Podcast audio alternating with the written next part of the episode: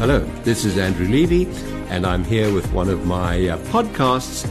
And I want to talk about a subject today which is very dear to my heart and which I have a, a great deal of interest and fascination for.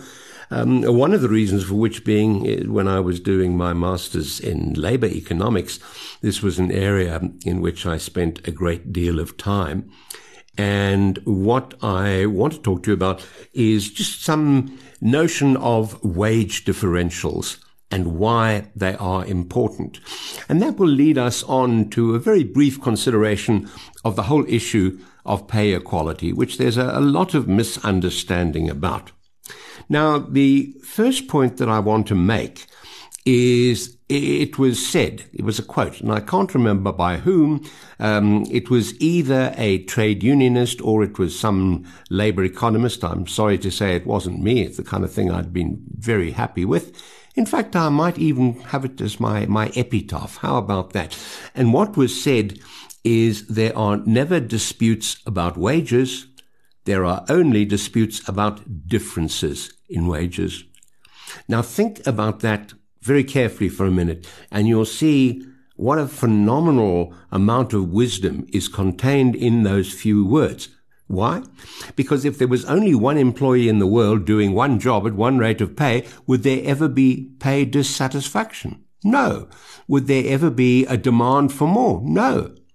You see, the thing that drives every wage demand, whether it's on the table or it simply informs it, is a comparison.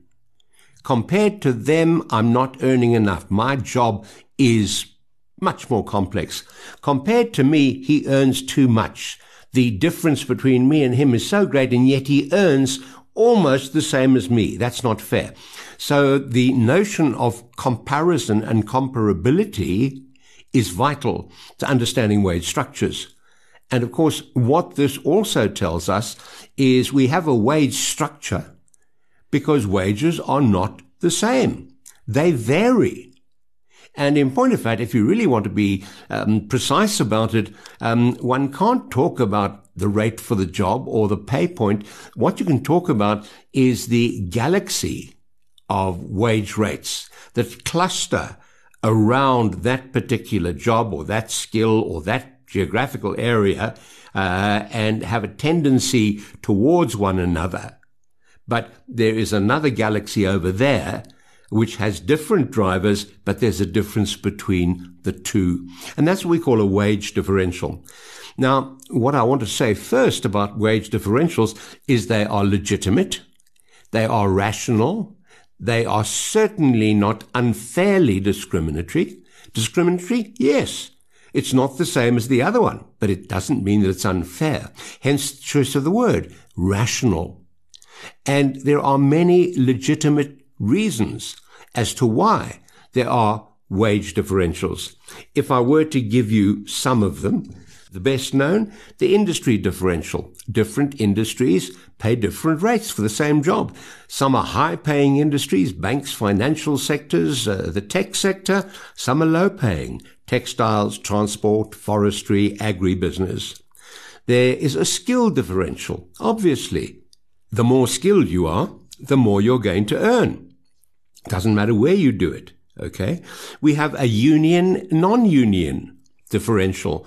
Unions do a lot more for their members by way of collective bargaining um, than employees who are non-unionized do by way of collective begging. Okay, if they have to rely on the natural open handedness and uh, uh, generosity of the employer, um, they're not going to do as well as those who join the union. We have geographic differentials. Sure, jobs pay more in Johannesburg than in Cape Town, and it would be a gross distortion of the labour market to say, as one court did, that it's purely whimsical as to where you happen to be, therefore this is unfair discrimination. Absolute tripe, with respect. Geographic differentials are well understood, and if people in Cape Town don't earn as much as people in Johannesburg, at least they get look to look at the mountain and the sea, and that's worth something. Wages vary with the size of the units. there's a tendency for the larger units to pay more pay. We have a situation where dangerous jobs, such as mining, tend to pay more, and so on and so on. So the idea that wages are the same or that wages cannot be different, and if they are, it's unfair or it's discriminatory, is not so. And what we also need to bear in mind, uh, and you'll just hopefully accept my word for this. I'm not necessarily going to go into a long theoretical uh, um, explanations here, but that when the traditional structure of wage differentials is disturbed, it releases very, very powerful equilibrating forces to bring the differentials back to where they previously were. Okay. So when one industry settles at that level, the other industries look at it and say, well, we always uh, were this far apart from the metal industry. They've had an increase. We're now further apart. We need to restore that existing differential. And that is a very large driver of wage demands and wage increases. Remember what we said. There are never disputes about wages. There are only disputes about differences in wages. Now, from differentials, it is a very, very short jump to talking about pay equality. And what I want to leave you with is Levy's first law of pay equality. From time to time in these podcasts, I introduce you to the Levy laws, which I hope are pithy little sayings which are rememberable, so they'll be with you, and which in, in simple and sometimes hopefully um, slightly humorous terms explain the concept so you can use it practically. And Levy's first law of pay equality says you will never ever understand pay equality by understanding when people are paid the same. And the corollary to Levy's first law, you may style it if you wish as Levy's second principle, is that it is only when you understand when people do not have to be paid the same that you will understand wage equality. Now, why, why do I say that? Very simply this. Wherever we have a wage differential which is based on rational, logical, acceptable, market-driven grounds, then we can say it's not discriminatory. We have skills differentials, we have industry differentials, we have geographic differentials. This business has 10,000 employees, that has 200. That's all okay.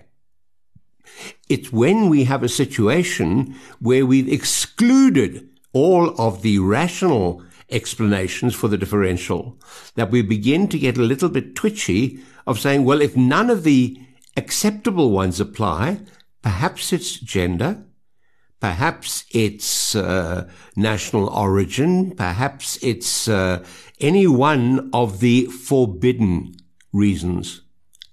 And that's where we need to start digging and we need to do the testing to see what is it that is driving this difference in wages and is that region a forbidden one? And if it is, then we need to put it right over a period of time. And that too is enshrined in the uh, Employment Equity Act.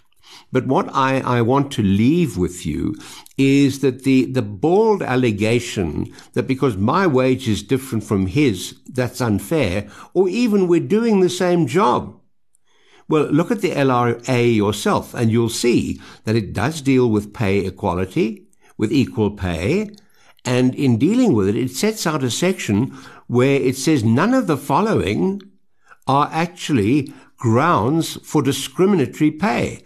And it then deals with length of service, it deals with level of qualifications, it deals with performance, all of those things which are the basis of legitimate differentiation between what one person earns and what the others earn.